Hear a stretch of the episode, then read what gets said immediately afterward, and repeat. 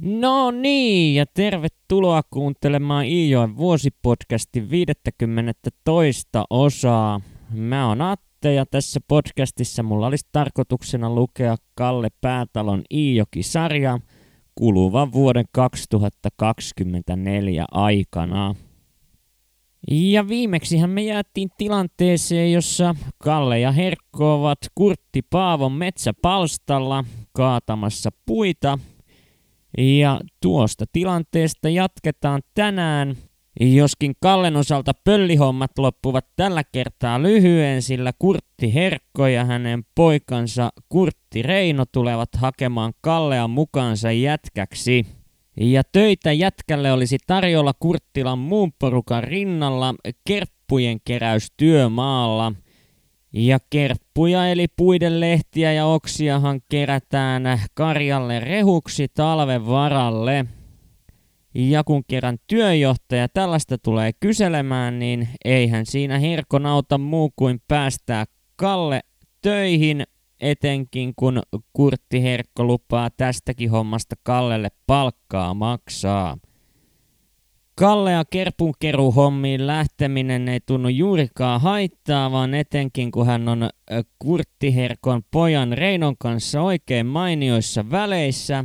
Ja oikeastaan ainoa asia, mikä Kallea tässä mietityttää, on tuo matka takaisin Kurttilaan, sillä kaksikko on saapunut hakemaan Kallea töihin koskia pitkin ja ajatuksena on nousta koskia takaisinpäin veneellä ylös – ja Kallellahan on melkoisen huonoja kokemuksia tästä koskien nousemisesta Herkon kanssa, sillä Herkko on niin kovin tulisieluinen ja äkkipikainen tuossa soutuhommassa, että Kalle on saanut kuulla kunniansa useampaa otteeseen Herkon suusta, kun tuo kosken nousu ei ole sujunut Herkkoa miellyttävällä tavalla. Kurttiherkolta ja Reinolta tämä touhu kuitenkin luonnistuu vaivattomasti ja sen verran mukavaa tuo kyyti on, että Kalle ei voi olla kommentoimatta ääneen, kuinka helpolta tämä touhu tuntuu vaikuttavan eikä noitumistakaan joudu kuuntelemaan laisinkaan – ja kun Kurttilan emäntä Saimi on keittänyt koko porukalle pienen aamuskeiton, niin eh, tämän syömisen jälkeen lähdetään yksissä tuumin kerppujen keräyspuuhiin.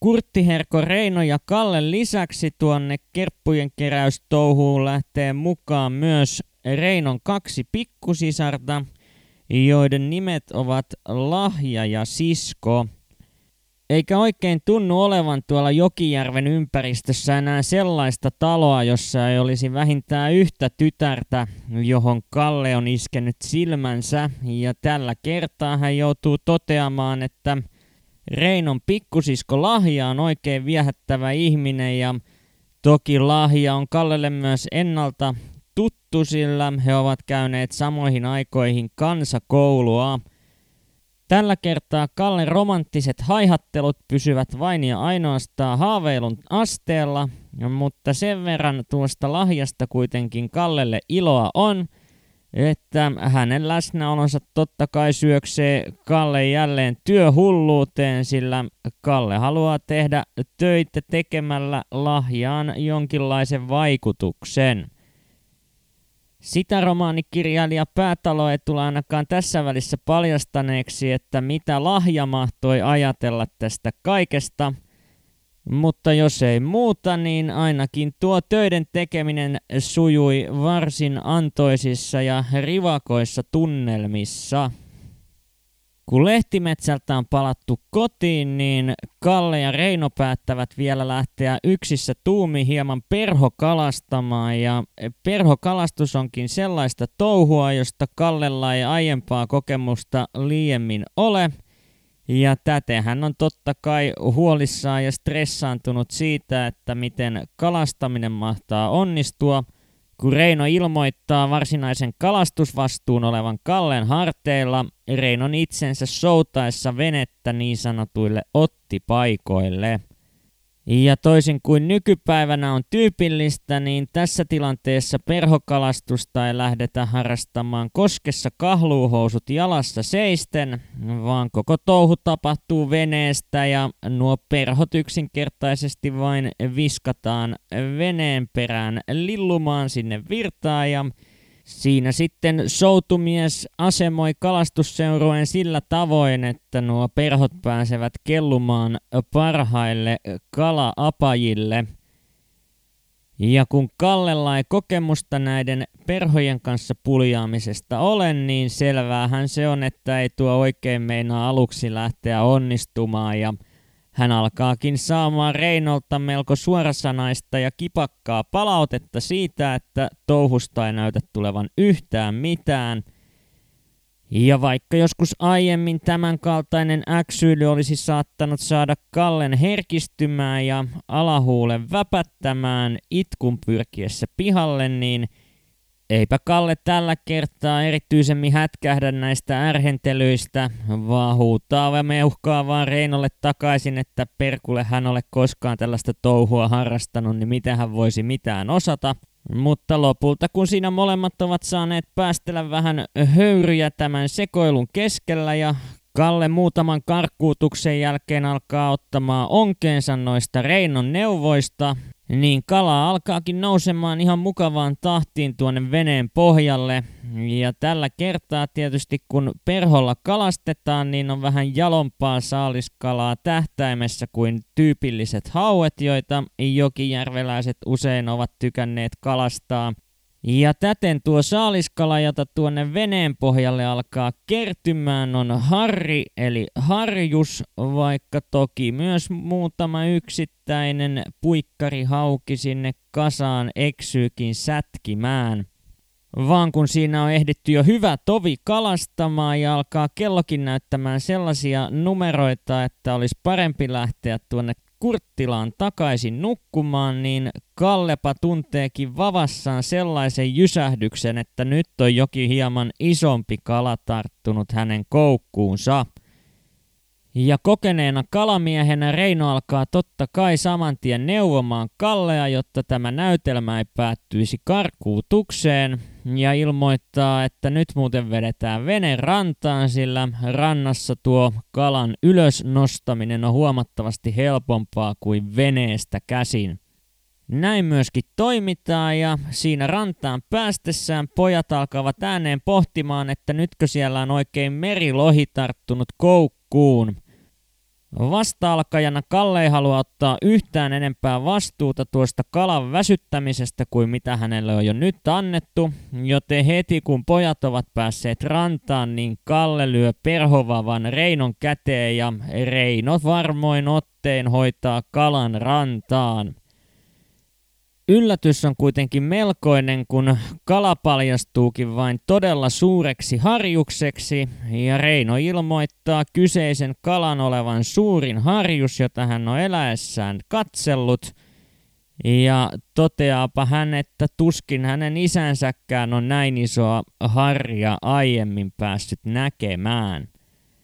Kalle vähän näitä puheita epäilee, mutta kun pojat seuraavana aamuna heräilevät ja kömpivät pihalle makuukammaristaan, niin siellähän se kurttiherkko jo on ehtinyt kalat perkaamaan ja toteaa, että ei hän ole noin isoa harja koskaan aikaisemmin päässyt perkaamaan. Kun kerput on saatu tehdyksi, niin Kalle palaa takaisin Herkon avuksi tuonne pöllimetsään ja siellä töiden tekeminen jatkuu entiseen malliin.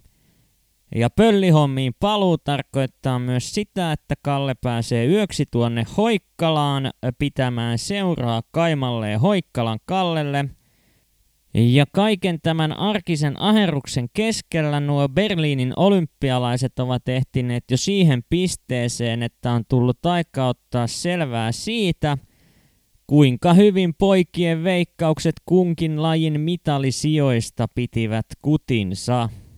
Ja jos nyt hieman muistellaan tuota edellisessä jaksossa kuultua kirjakatkelmaa, niin siinähän puhetta erityisesti herätti moukkariheittäjä Ville Pörhölä, joka oli lehdessä jo etukäteen ilmoittanut voittavansa koko kilpailun, sekä kuulan työntäjä Sulo Bärlund, eli Kallen sanoen ilmaistuna Sulo Bärlunti. Kallehan veikkasi näiden kavereiden voittavan omat lajinsa, mutta Bärlundi joutui tyytymään hopeaan saksalaisen Voelken työnnettyä kuulaa viimeisellä yrityksellään Bärluntia pidemmälle. Ja Pörhölän osalta kisat päättyivät vieläkin surullisemmissa tunnelmissa, sillä hänen sijoituksensa oli loppujen lopuksi vasta yhdestoista – ja täten hän ei kyennyt lunastamaan riviäkään niistä puheista, joita oli lehtiin antanut painattaa varmasta voitostaan. Loppujen lopuksi käy kuitenkin ilmi, että minkäänlaista suurta pisteeroa ei kaksikon veikkausten välillä ole ja täten päätalo päätyy toteamaan ystävysten pärjänneen tuossa veikkauskilpailussa kutakuinkin yhtä hyvin. Suomalaisten menestyksen lisäksi ihailun tunteita pojissa herättää myös Yhdysvaltojen urheilija Jesse Owens, joka kisojen aikana voitti yhteensä neljä kultamitalia. Ja kun Jokijärvellä on nyt innostuttu ihmettelemään Hitlerin touhuja vähän kaikenlaisissa tilanteissa, niin tottahan toki Owensista puhuttaessa puheenaiheeksi nousee tieto siitä, että Hitler ei ole kättelemällä onnitellut nelinkertaista olympiakultamitalistia laisinkaan. Tämä tarina Hitlerin ja Owensin välijääneestä kättelystähän on elänyt omaa elämäänsä aina näihin päiviin asti, joskin nykyään on melko yleisesti hyväksytty se tieto, että Hitlerillä ei ylipäätään ollut tapana kätellä järjestelmällisesti näitä voittajia, eikä hän onnitellut kuin muutamaa urheilijaa koko kisojen aikana. Ja kun Kalle ja Herkko ovat ehtineet tehdä jo kuukauden verran puuhommia tuolla Kurtti Herkon palstalla, ehdottaa Kalle eräänä iltana Hoikkalan Kallelle Villisaaressa piipahtamista – Kallen Kaimahan totta kai suostuu tällaiseen ehdotukseen ja näin ystävykset lähtevät Villisaareen viettämään iltaa työpäivän jälkeen. Ja seuraavaksi voitaisiinkin kuunnella pieni katkelma nuoruuden savottojen sivuilta 124 ja 125, jossa Kallet löytävät itselleen mieluisan istumapaikan ja alkavat imemään kaikin aistein sisäänsä Jokijärven kesäillan tunnelmaa. Painamme takamukset juurien koossa pitämän reunalipan päälle ja jalkaterämme jäävät valuvaan hiekkaan. Pikkupoikana oli joskus ollut joukossa, kun olemme kiusanneet pääskysiä istumalla samalla tavoin kuin nyt Kaiman kanssa. Pitkään istuttuamme olivat aristelevat pääskyset lopulta alkaneet suhahdella jalkojemme välistä reikiinsä ja niistä pois. Tällaisesta ilkikurista olivat vanhemmat meitä häkästäneet ja huudelleet torujaan jopa järveltä ohi soutaessaan, sillä Jokijärvellä tykätään pääskysistä. On tämä Jokijärvi melko sievä paikka näin hyvällä ilmalla. Jopa näin syyshämärässä, puhumattakaan juhannuskesästä, kaima myöntäjä lisää. Ja koko tämä kylä. Olemme Kallen kanssa kaveranneet runsaat kymmenen vuotta. Varsin vilkasta ja avointa on kanssakäymisemme ollut viimeisinä vuosina. Olemme keskustelleet paljon urheilusta, urheilijoista, kirjoista ja kirjailijoista, mutta siitä onko Jokijärvi kaunis tai rumaemmelien ennen puhuneet sanan sanaa. Siksipä Kalle nyt tarttuessa mainintaani kotijärvemme tämänhetkisestä kauneudesta ja vieläpä lisätessä siihen oman toteamuksensa en osaakaan jatkaa. Käännyn katsomaan vasemmalla puolella istuvaa Kaimaa hämilläni ja neuvottomana.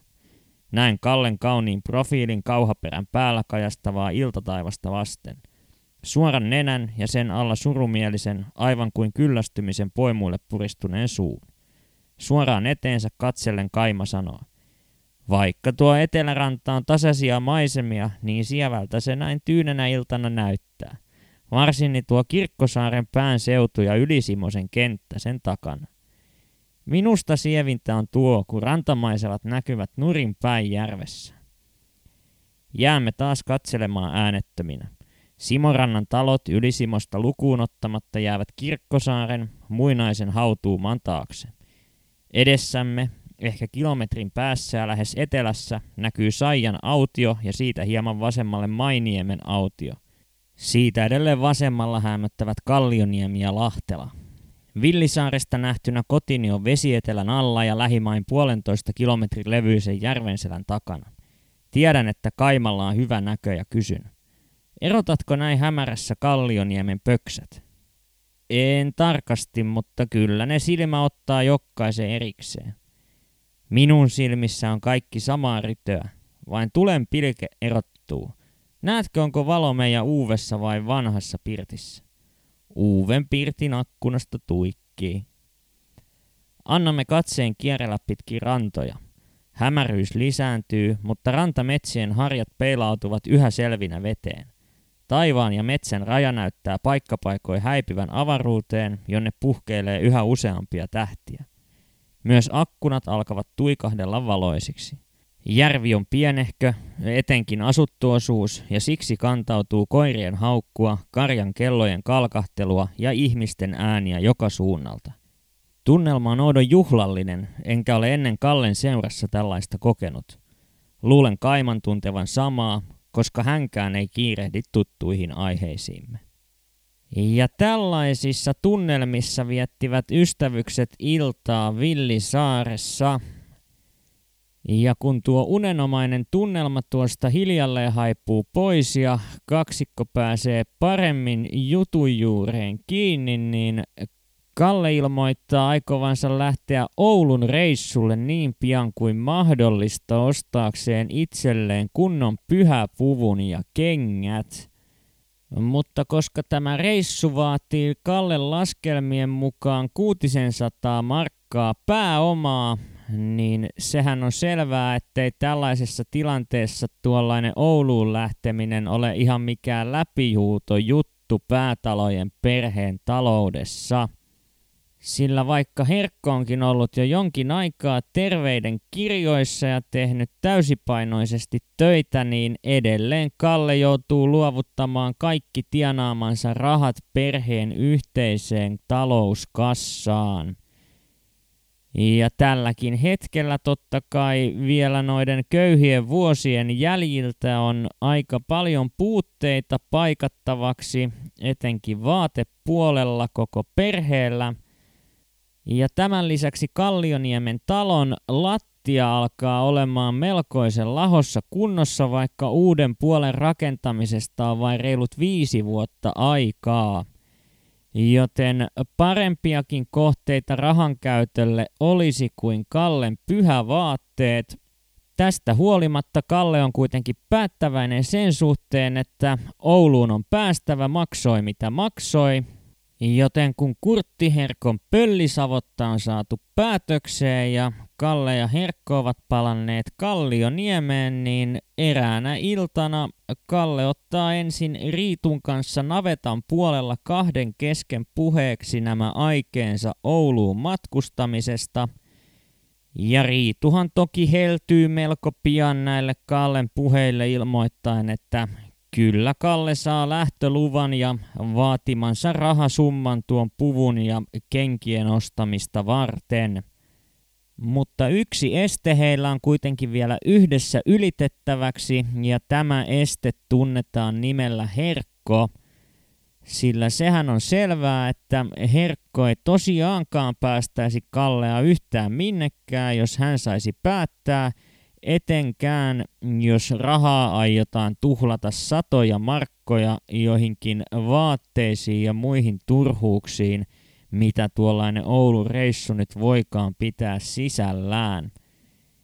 Joten kun kaksikko pääsee navetasta takaisin Pirtin puolelle, niin Riitu ilmoittaa saman tien Kalle lähtevän lähiaikoina Oulun matkalle – ja Herkon reaktiohan on totta kai juuri sitä, mitä voidaan odottaa, eli hän kieltää tällaisen touhun ehdottomasti.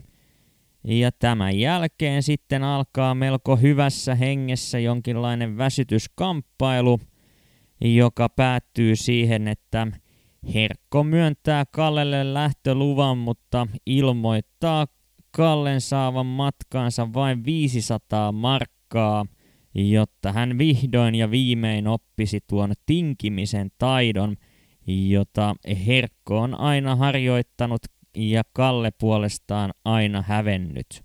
Ja tässä vaiheessa on ehkä paikallaan mainita vielä sellainen yksityiskohta liittyen tuohon Herkon sairastamiseen, Nimittäin vaikka tuota voisikin kenties tällaisissa riitatilanteissa käyttää melkoisen helppona vipuvartena herkon taivutteluun kaikenlaisiin asioihin, niin Kalle ja Riitu eivät kuitenkaan tällaista juurikaan harrasta, eikä tuosta herkon sairauden ajasta ylipäätään ole perheen kesken keskusteltu juuri laisinkaan sen jälkeen, kun Herkko koki tämän ihme parantumisensa. Ja näissä tunnelmissa onkin sitten jälleen tullut aika laittaa jakso pakettiin ja jäämmekin innolla odottamaan, että koska Kalle tuonne Ouluun asti pääsee ja mitä tuo reissu sitten mahtaa loppujen lopuksi pitää sisällään. Joten kiitos kun jaksoit taas kuunnella tänne asti ja palataan huomenissa asiaan. Moikka!